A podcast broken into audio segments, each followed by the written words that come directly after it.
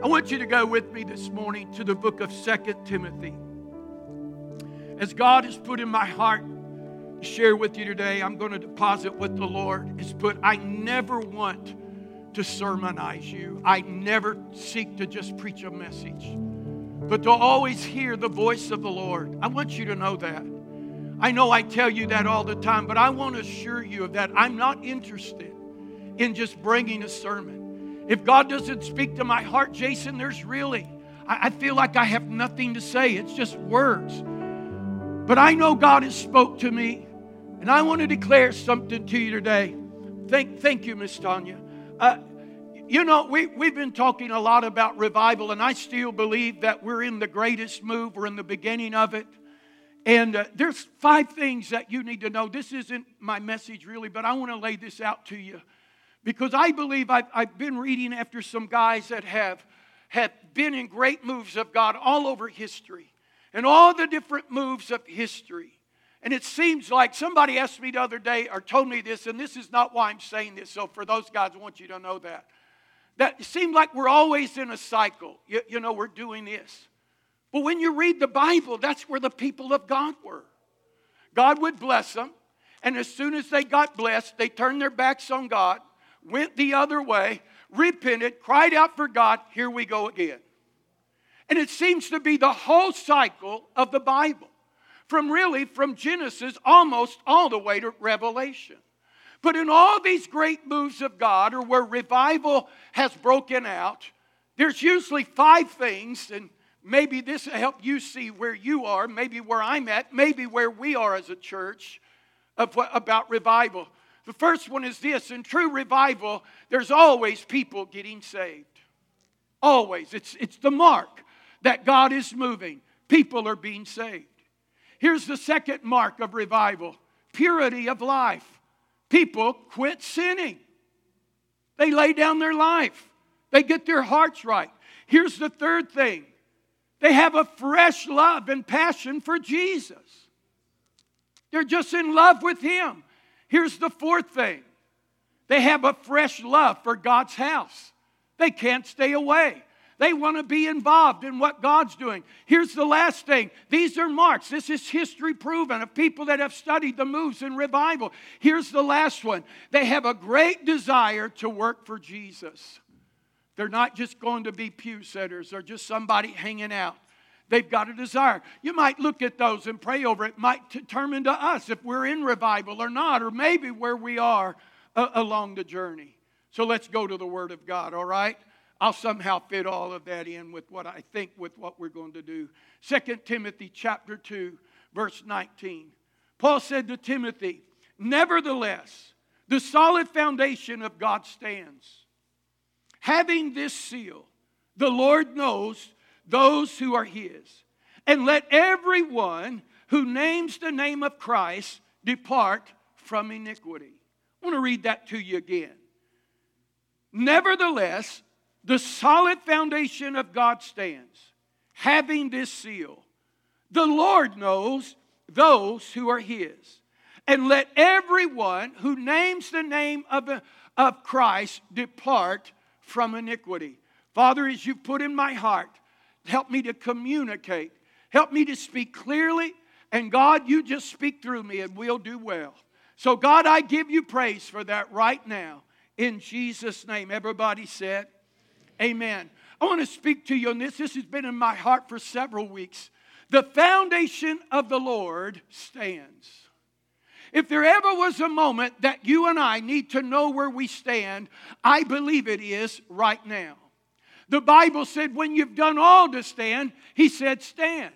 But what are you going to stand upon? See, it's not enough just to say, I'm taking a stand, but what are you standing upon? By the way, we've got an election coming up here in just a few, uh, just a couple of days. Tuesday, matter of fact. If you want information on that, Dr. Dave and Miss Norma in the back have some information for you. They, they've studied up on all the candidates that are running. Now you say, Pastor, well, it's not a presidential election. It's not all this. I don't know if we need to be involved. Oh, yes, we do because the hour is demanding that we take a stand. But it's not enough for me just to complain or gripe against a candidate. I've got to know what my stand is or what my belief is, and then what have I based my belief on? Where am I standing between heaven and earth? Where am I standing with everything that is going on around me? The Bible said that it is the foundation of the Lord that stands. Now, let me define what a foundation is. Foundation can have a couple different meanings. First of all, it's something you build upon like a basement or a concrete slab. This building is attached to a foundation, a slab of concrete. And this whole building is tied to that concrete. Another definition of that is this it is a set of written policies. A set of written policies. There's actually a third one, but it's not biblical. But most of you ladies use it all the time. You put on a foundation. I really couldn't find that in the scripture. Well, maybe I just did. Maybe other than we put on Christ, the sure foundation. But you and I need to understand the importance of the foundation, whether it be the basement, whether it be the slab, whether it be the established uh, policy. If it's not connected, if the foundation isn't there, the whole building, the whole institution faces collapse because of the weakness of what it's standing upon. We must have a foundation. Paul was writing to young Timothy in 2 Timothy chapter 2, chapter 2. You need to understand this is a letter.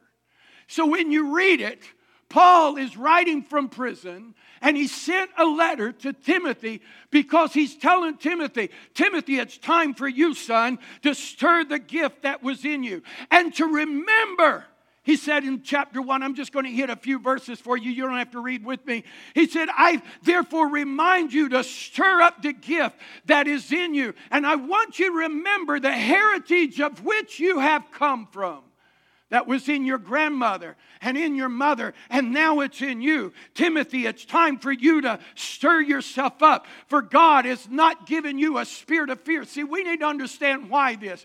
We think it's about the fear of the corona. No, it's the fear to be able to take a stand in the midst of a fallen world when everything is pressing and telling you different. Somebody's got to rise up in the spirit of the Lord and not be afraid, for the spirit of the Lord is upon me. He said, For God has not given you a spirit of fear, but of power and of love and of a sound mind. In other words, I've given you what you need to overcome anything and everything that's been thrown at you. Then he tells Timothy in the next verse, he said, Timothy, don't you be ashamed of the testimony of the Lord. Come on, church. Don't be ashamed to say, I'm a child of God. Don't be ashamed to say, I'm a follower of Jesus. Don't be ashamed to lift up that name. Don't be afraid to be the, the weird one in the bunch because you carry the name of Jesus.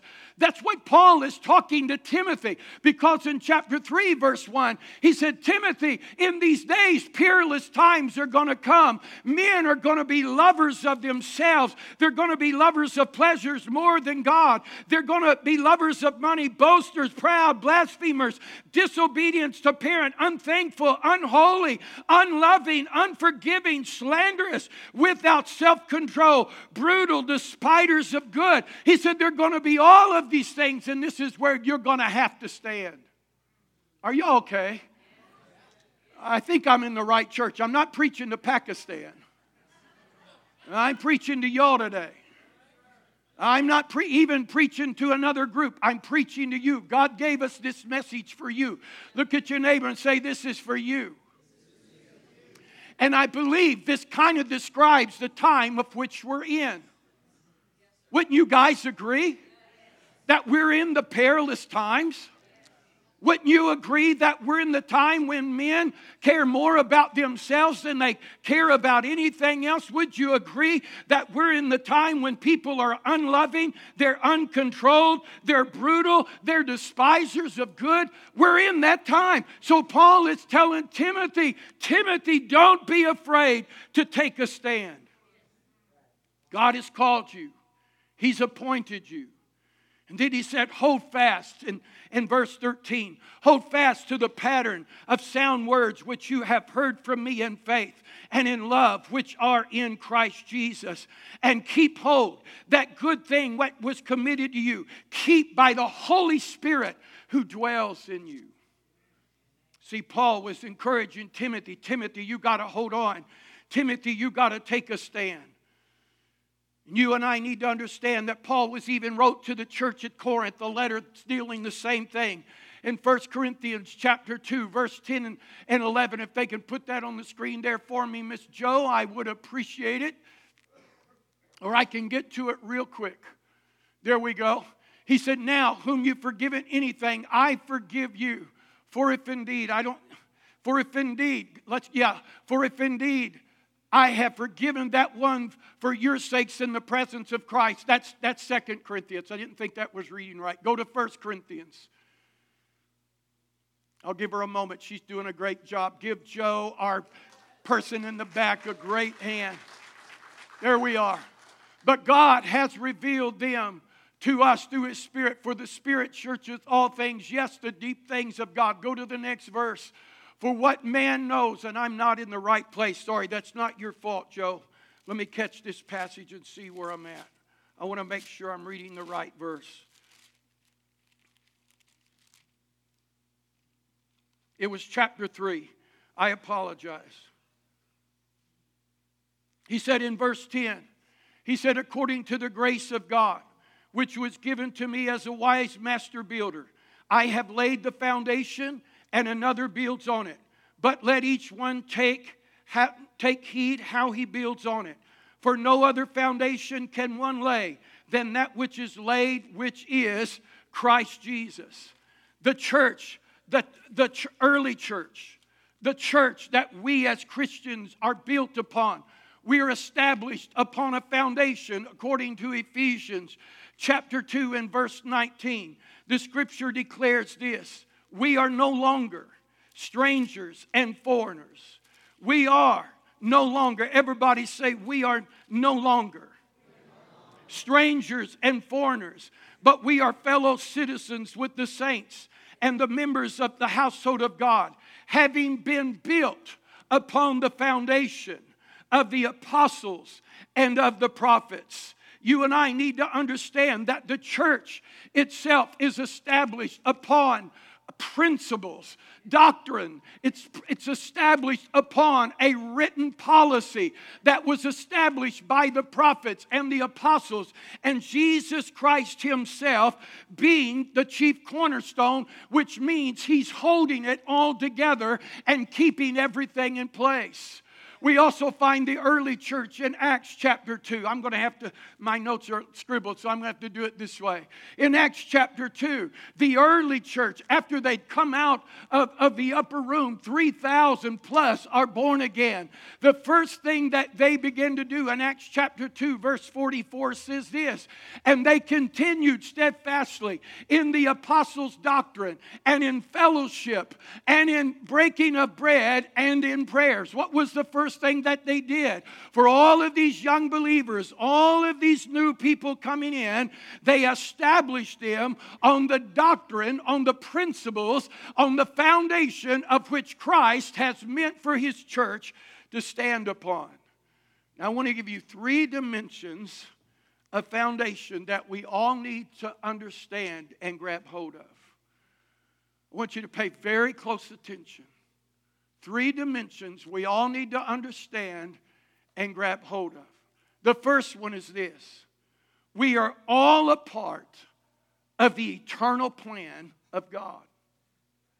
If you think for one moment that you're a mistake, or you're just a product of a man and a woman, or you just showed up in this time, you really don't understand what life is about. And may I go on to say this, and I'm not putting anybody down.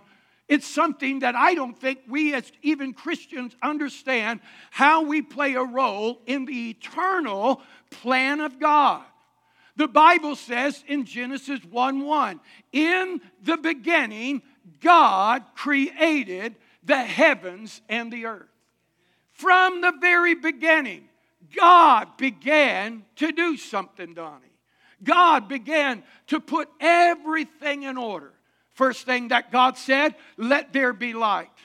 Second thing that God did, He separated the firmament, the firmament, the heavens, and He separated the waters from the waters, the heavens from the earth.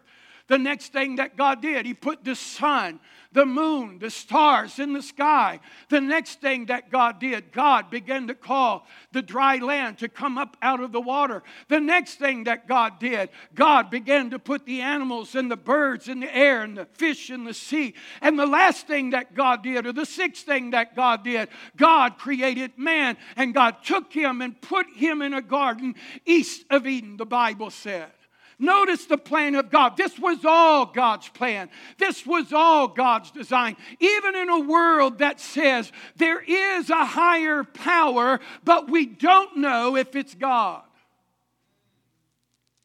See, we're faced with these facts.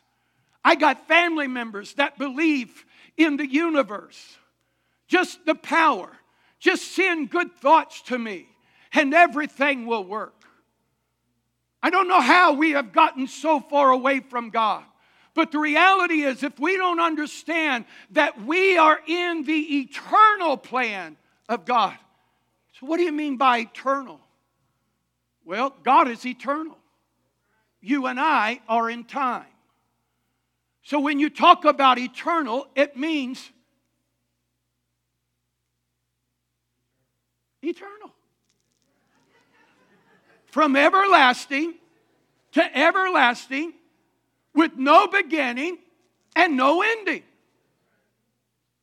So if there was a bang, it was God that, okay, let's do it. That's the only way it could be because God is eternal.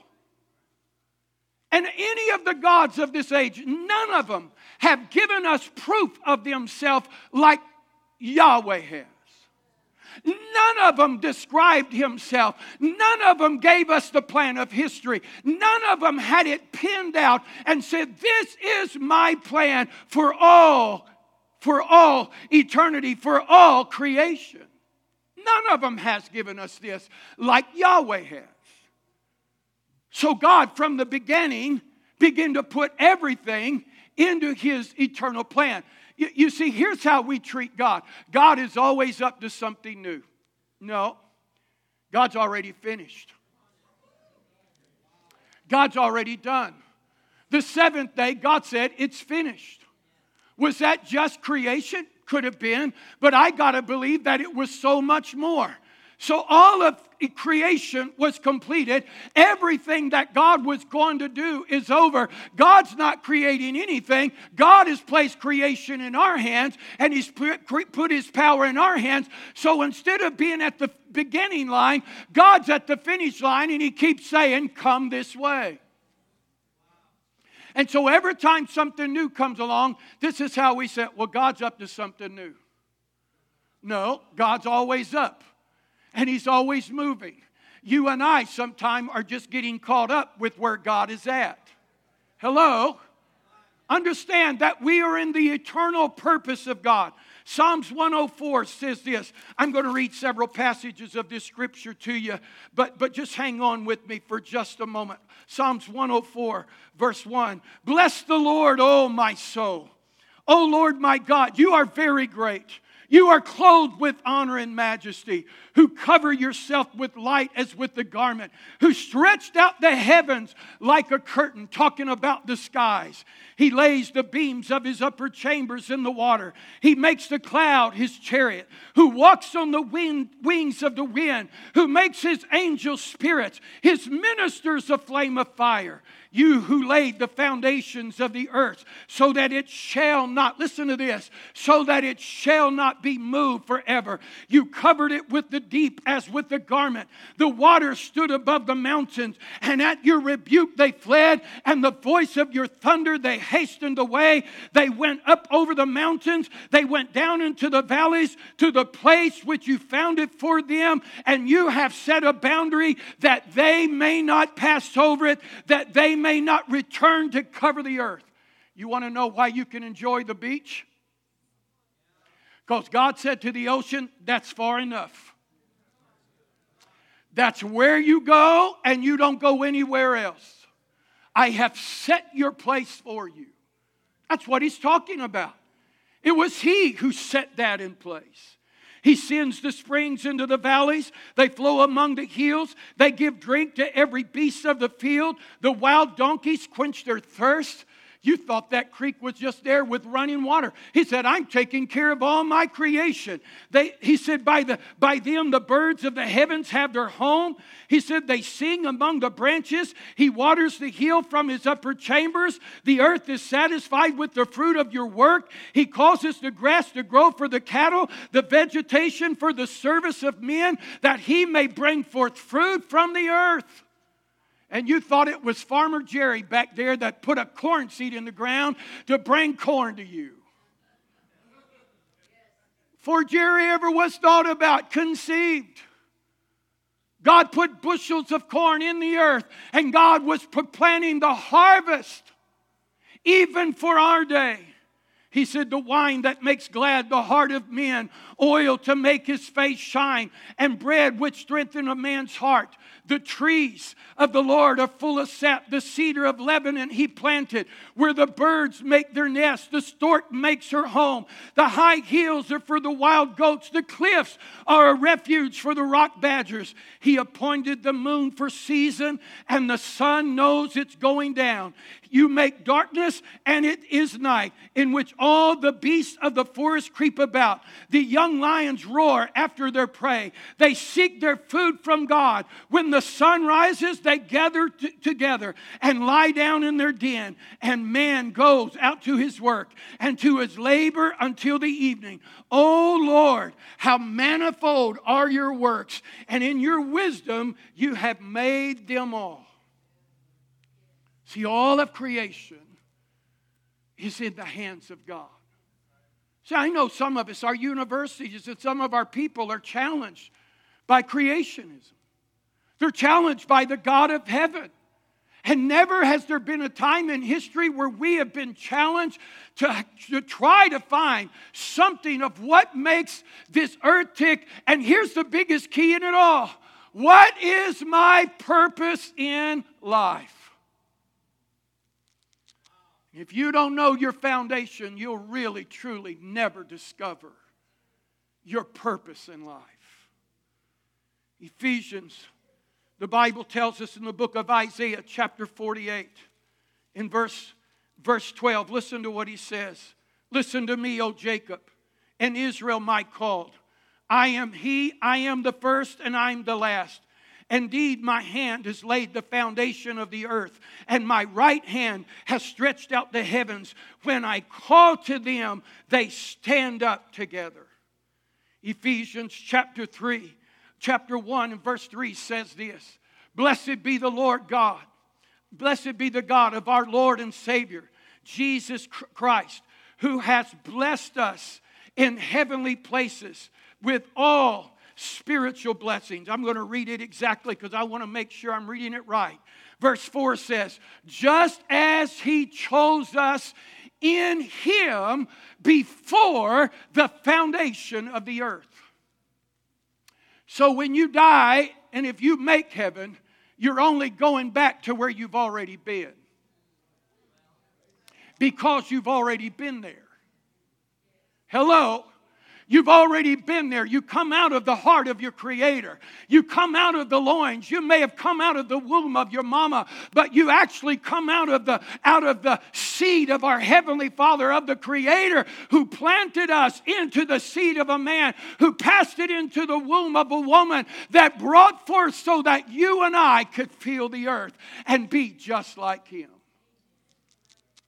See, we're all a part of the creation of God. We're all a part of Him. We're not just an add on. No, he, did, he didn't just create us on the fly. He meticulously, I had to write this down, he meticulously pre planned a blueprint for the world, putting everything in its order, in its ordered place for so that everything would function and everything would be in order to fulfill everything that He had purposed for our life. You're not in the wrong time. You're not in the wrong time. You are not the wrong color. You're not the wrong age. We're all set in our particular times, pre ordered and predestined by God. And what God is doing in the earth now, He has always been doing. God, God would have, we would have never ever failed. You see, the first thing that happened in the garden was when man sinned against the Lord. Let me go to the second part. I got to land this jet quickly. I could be laboring too much and want to keep going. Here's the second thing that you and I need to understand He established a foundation, a written policy for us to live by. And that was from the beginning of time. And the first written policy wasn't written on stone or heart or flesh or paper, but it was written on the hearts of men. When God created Adam in Genesis chapter 3, when God created man after his image and after his likeness, nowhere, Miss Bethany, do we find that God sat down and schooled Adam. Because when he breathed into him, he was just like him. They knew everything, but there had to be that moment of conversation that went on somewhere, whether by the knowing of the Spirit, because that's probably how the communication was. That Adam wouldn't have had to say a word because he knew the heart of the Father, and the Father knew the heart of Adam. Why? There was no, there was no sin. They were perfectly joined. They were exactly alike. Until that day that the serpent showed up. And the serpent came into the garden and spoke to Adam and spoke to Eve or spoke to her and said, Have you considered the tree that is in the midst of the garden? You know the story, I preached this a lot. She said, Yes, God has said. God has said. That's the first time we've heard that. But evidently, it was already ordered. It was set into the heart of them that God had breathed that into their spirit, so it was a part of their being. God has said that we shall not eat of it nor touch it, because in the day that we do, we will die. But now, here comes the big controversy Adam and Eve are faced about their foundation, and the enemy deceived them by emotions, he deceived them by what they saw. Have you considered that that tree? Is good. Second thing, have you considered that it will make you wise when you eat of it? See, now he's challenging their thoughts. See, where does all the deceptions of the enemy come from? First place it begins to hit, the biggest battleground that you're going to have is the battleground of your mind. That the enemy comes and convinces you of this stuff. And she said, God has said, We will not eat of it nor touch it, lest we die. And that moment, sin entered in because they stepped from the foundation of which they were upon, that God will keep us and the Creator will hold us and will sustain us until they let their foundation be shaken and they're moved away from God. What do you think happens? Remember, I told you the Bible is full of cycles. It's full of cycles. That's why we keep doing sometimes what we're doing. It's not that we don't want to get further, it's just we don't know how to stay focused. Because the next thing that happens, that I don't have time to hit every story, but I'll go from there. When God brings Israel up out of Egypt and He brings them to Sinai in Exodus 19, and God said this he said, I bore you upon eagle's wings. I think it's chapter 19, 5, 6, somewhere thereabouts. He said, I bore you on eagle's wings. I'm the one that brought you out. And now you shall be unto me a kingdom of priests and a holy nation. Notice what he said. You will be to me a kingdom of priests, a holy nation. Here's the thing you and I need to understand we all in every part of our life are to live unto the Lord. You may be a mechanic, you might be a, a, a, a, office manager, a doctor, a lawyer, a candlestick maker, but whatever the job is, as Paul would say it to the church eh, in the New Testament, whatever you do, do it unto the Lord. What you and I have to realize, that may be my means of make, making money. When you're the circuit court clerk, you're going to do it unto the Lord. You may be serving Cape Girardeau County. I'm putting a plug in for you. Yeah, Miss Ashley's running for circuit court clerk. But you do it unto the Lord. We love our wives and our children and our husbands unto the Lord. See, we're if you don't understand what priesthood is, priesthood, priest minister unto the Lord. That is our role in everything I do. Jason, I know you play golf, but if you're on the golf course, do it unto the Lord. Hello. I know Tom likes fishing. If you're going to fish, do it unto the Lord. And Larry loves making bow ties now. So, Larry, do it unto the Lord.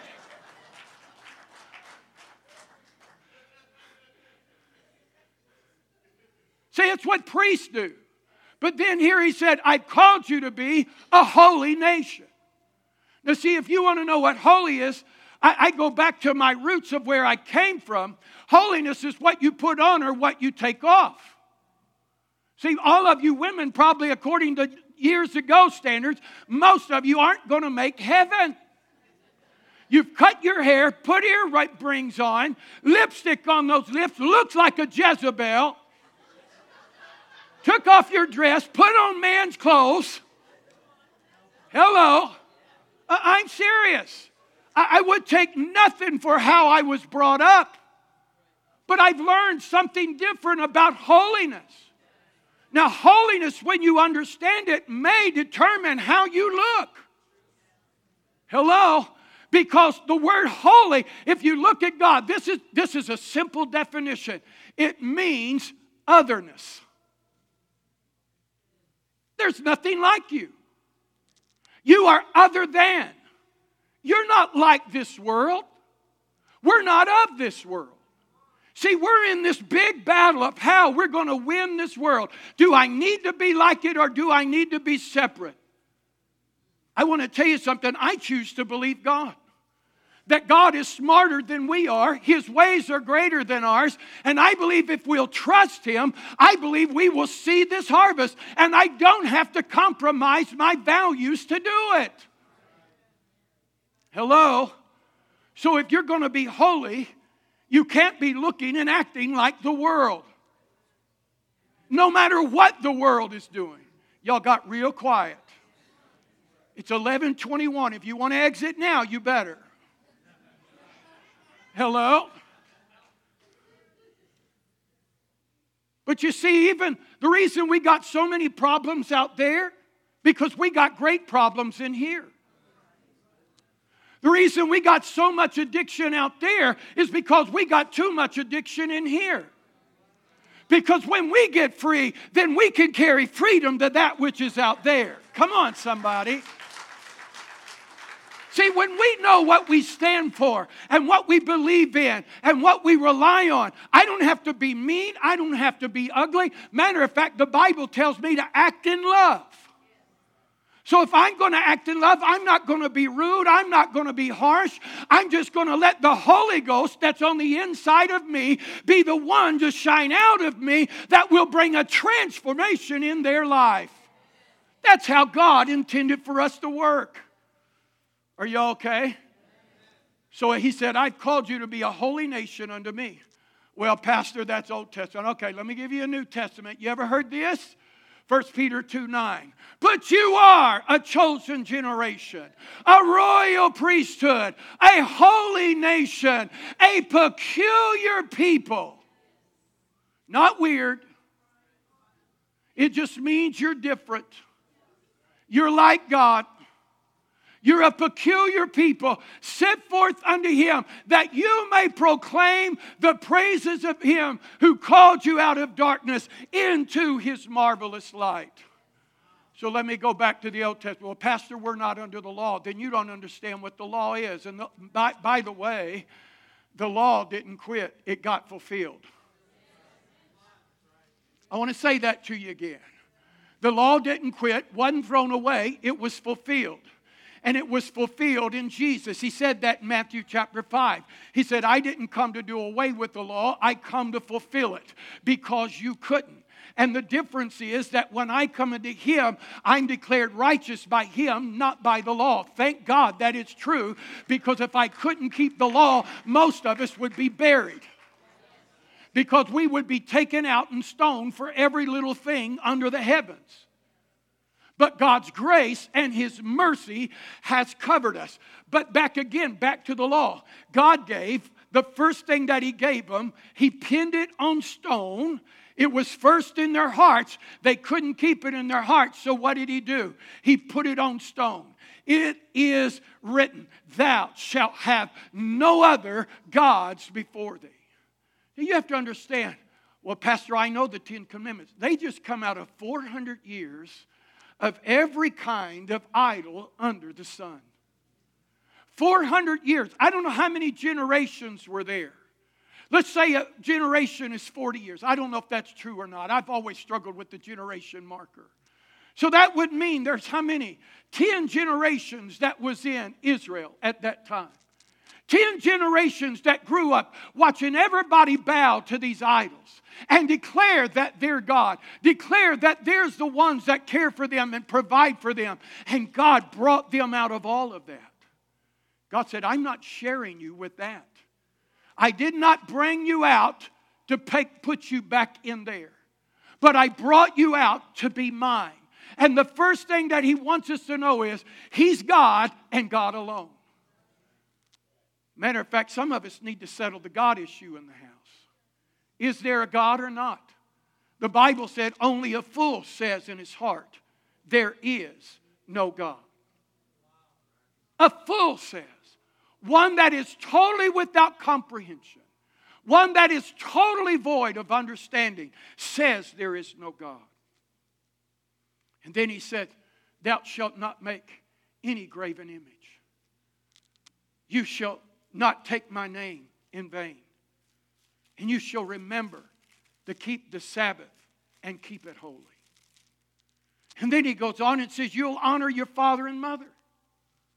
And then you'll not steal. And you'll not murder.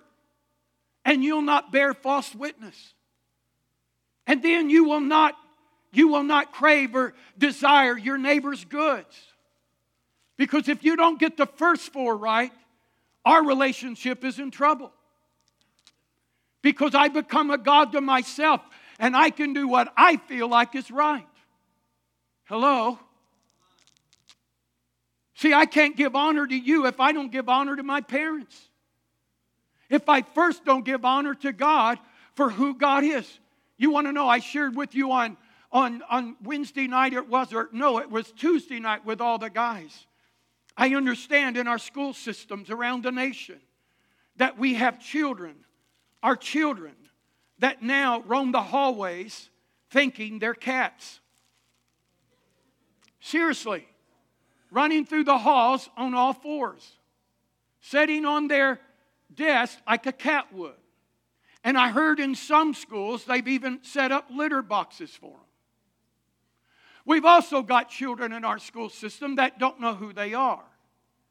They don't know if they're a male or female. And so they're always going through this constant battle. I'm not, listen, I'm not angry. I just got to tell you where we are. How did we get to this point? Why are we dealing with this thing? Where do we become sympathetic? Where do we become compassionate? Where do we become? I've got to, I've got to tell you what the Bible says. Because I've got to take it from there, not what culture's telling me, but what the Bible says about it. For you that are in the, no, are you okay? Oh, Jesus. Romans chapter 1, this is what the Bible says, verse 18. For the wrath of God is revealed from heaven against all ungodliness and unrighteousness of men who suppress the truth in unrighteousness, because what may be known of God is manifest in them, for God has shown it to them. See, there's not a person on the planet that can say, I just don't see God anywhere. According to the scripture, God said He's made Himself known.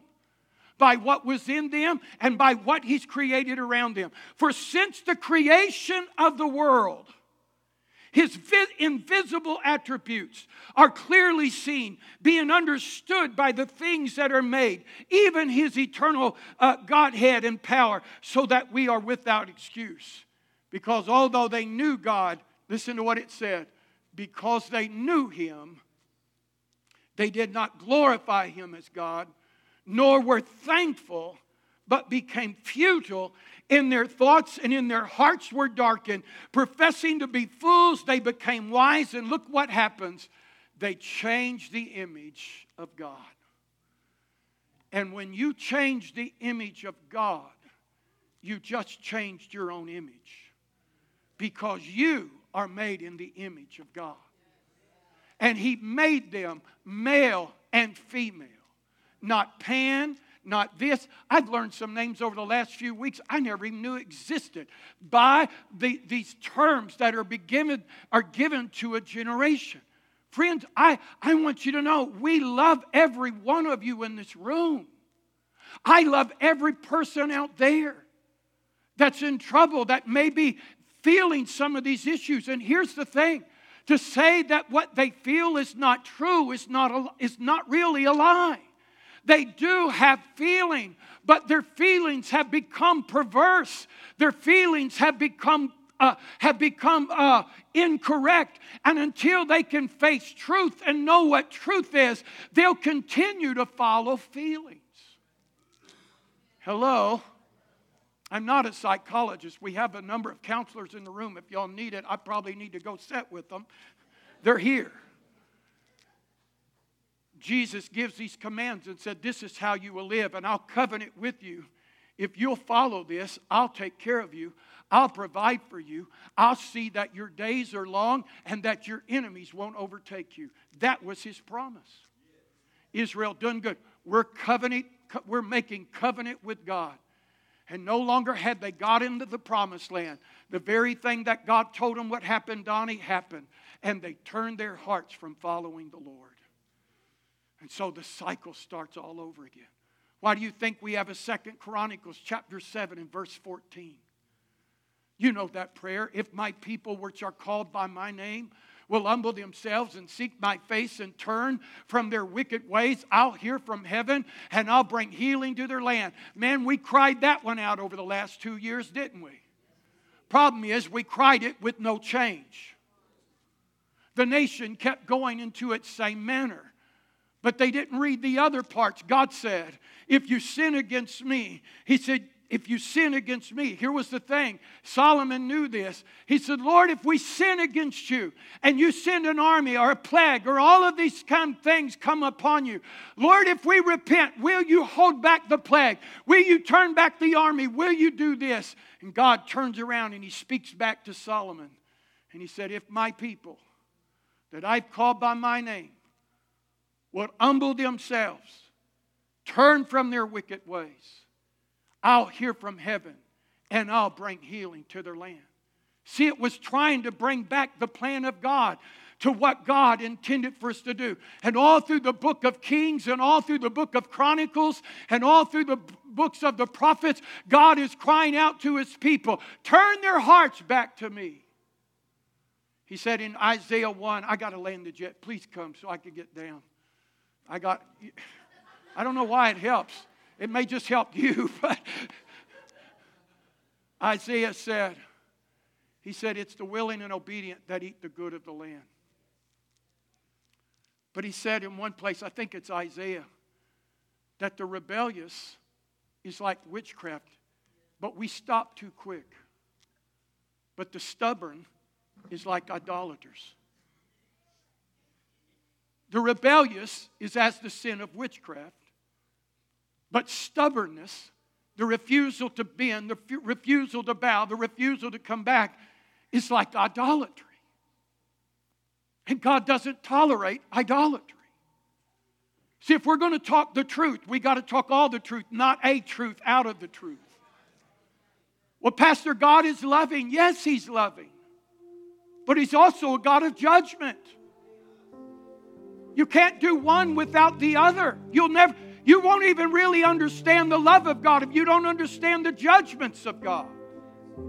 And I'll never understand the judgments of God if I don't understand the love of God. I've got to realize that He, I can't just take one truth, I got to share the whole truth with you. God, Jesus spoke to His disciples when He said, Follow me. Takes them to a mountain and begins to teach them. Because, guys, you got to realize something. You and I can't live like the world in spite of how many people are doing it. And we got people in this room. You're really not living according to the scripture, and you know it. And you have justified your sin. And that's what it is. And we've got to deal with those things. We got to deal. Well, I made, I'm, you, you know, well, no, we got to deal with where it is. I'm not throwing rocks at anybody. I've got nobody I'm attacking. I've got a responsibility to a church that I believe God has put his hand on and is moving. And I want to see the holiness and the fire of God upon this place as never before. And He gave us the responsibility to keep the fire on the altar. And in order to do it, we got to deal. He told him, He said, This is how you're going to live. He said, You've heard it said, but I say. He talked to him about relationship. First thing that he said, he said, Get the unforgiveness out of your hearts. If you've got aught against your brother, it was the first thing that Jesus dealt with. He said, If you've got aught against your brother, if you're going to the altar to leave your offering, you hold your offering until you go get it worked out with your brother. Then come back. Why is that so important? It's so important that your heart stays clean because out of the heart flows the issue of life. Do you realize that your heart, when I'm, I'm not talking about this thing that's beating, I'm talking about the core of man which entails your spirit, which is born after Christ, but also your soul, which is your mind, will, and emotion. The Bible tells us in the book of Hebrews, chapter 4, and verse 12, that the word of God is sharper than any two edged sword, piercing to the dividing asunder of soul and spirit. Sometimes our spirit, we want to do it. That's where Jesus said to his disciples, your, your, your spirit is willing, but your flesh is weak. He said, This is how you got to live because you can't trust this fallen flesh. And he said, You'll be like a wise man if you take my word and you build upon it. You'll be, be like a wise man who built his house upon a rock. And the rain came, and the wind come, and the floods come, and the house stood strong. We're in a fallen world. We're in a world where sin is abounding, but the grace of God doth more and I'm not going to promise you anything. The Bible doesn't even give us that promise in this in this world that you won't have a have a pressure, you won't have a storm come because storms are going to come. But Jesus did give us a promise. If you will build yourself in me and upon me, the storm may come, but it will not overtake you. It will not destroy you. That's the promise of his word. Then I got to land. Here's my third last last last point. There's no other foundation can be laid other than Jesus. No other foundation. Jesus said in John 14, 6, I am the way, the truth, and the life. Years ago, we used to wear armbands like I got on my arm. We put WWJD. What would Jesus do? Maybe we need to change that a little bit in our philosophy and thinking. And not what would Jesus do, but is my thinking aligning to the thinking of Jesus? Because if I'm not thinking like Jesus, I'll never do what Jesus is doing. If my life philosophy, my core belief, doesn't align itself with Jesus, then you have to understand something. I'm off track. That's why he said, I am the way. I'm the only way to the Father. I am the truth, the absolute. He is, Miss Judy. The absolute truth. Jesus is. And he said this I am the life. outside of me, there is no life. Outside of Him, there is nothing. Only the foundation of the Lord, Peter said. Only the foundation of the Lord is sure.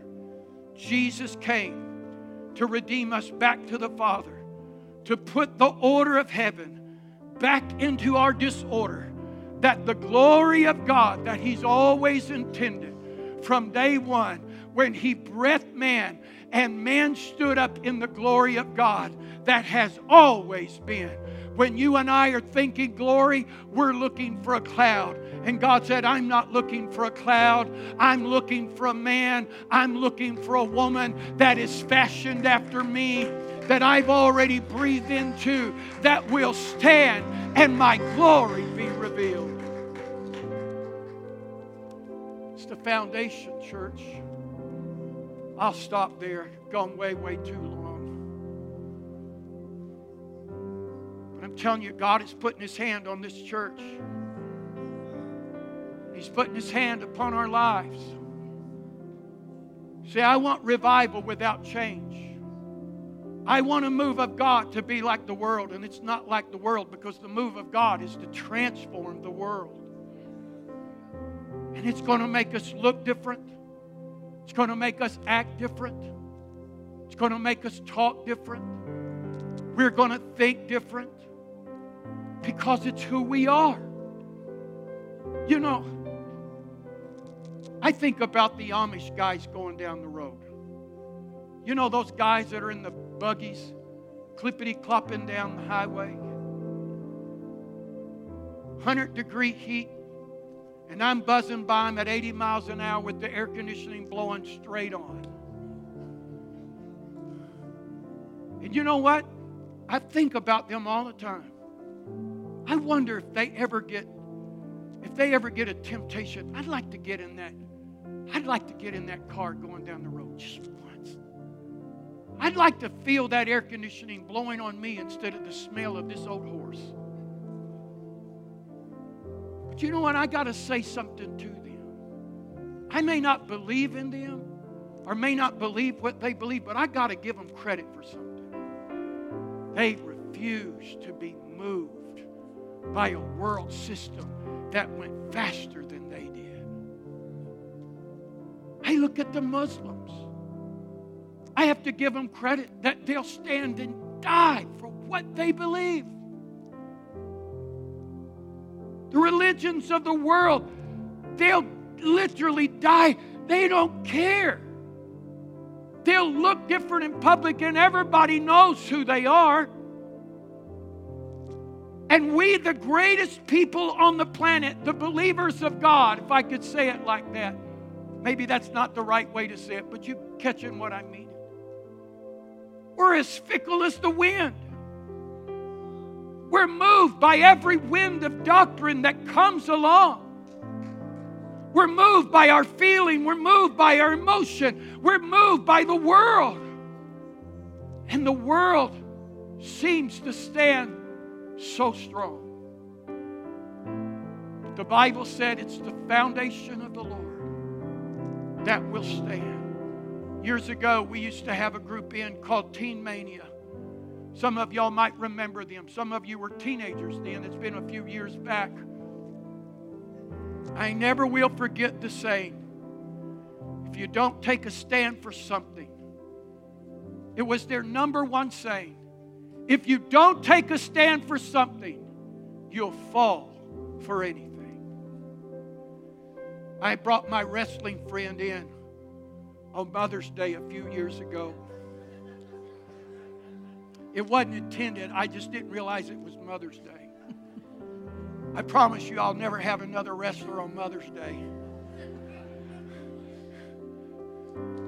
He played the role of the million dollar man. And they would literally, in the role that he would play, the WWE would dress him up. They'd put him in limousines, fly him around in Lear jets, put him in the greatest hotels, send him everywhere because everybody sees him and knows him.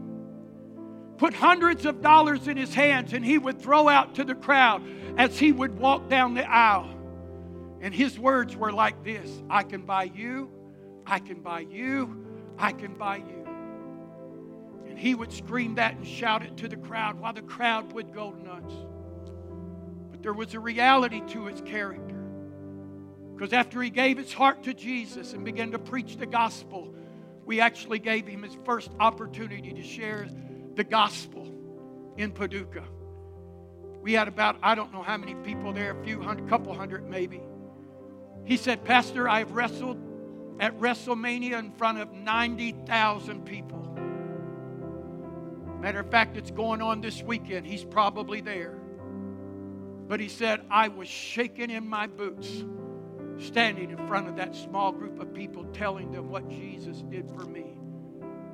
He came in in dress. Never will forget. He had his suit on, his million dollar man belt. He come in, he's coming down the aisle. I can buy you, and I can buy you, and I can buy you. Then he gets in front of the people and he said, The truth of the matter is, you can all be bought. He said, It's just a matter of the price. What about you, friend? Are you so strong that the world can't buy you? Or is the world pressing in on you enough? The pleasures of this world and the things of this world to say, I can buy you. I'll buy your soul.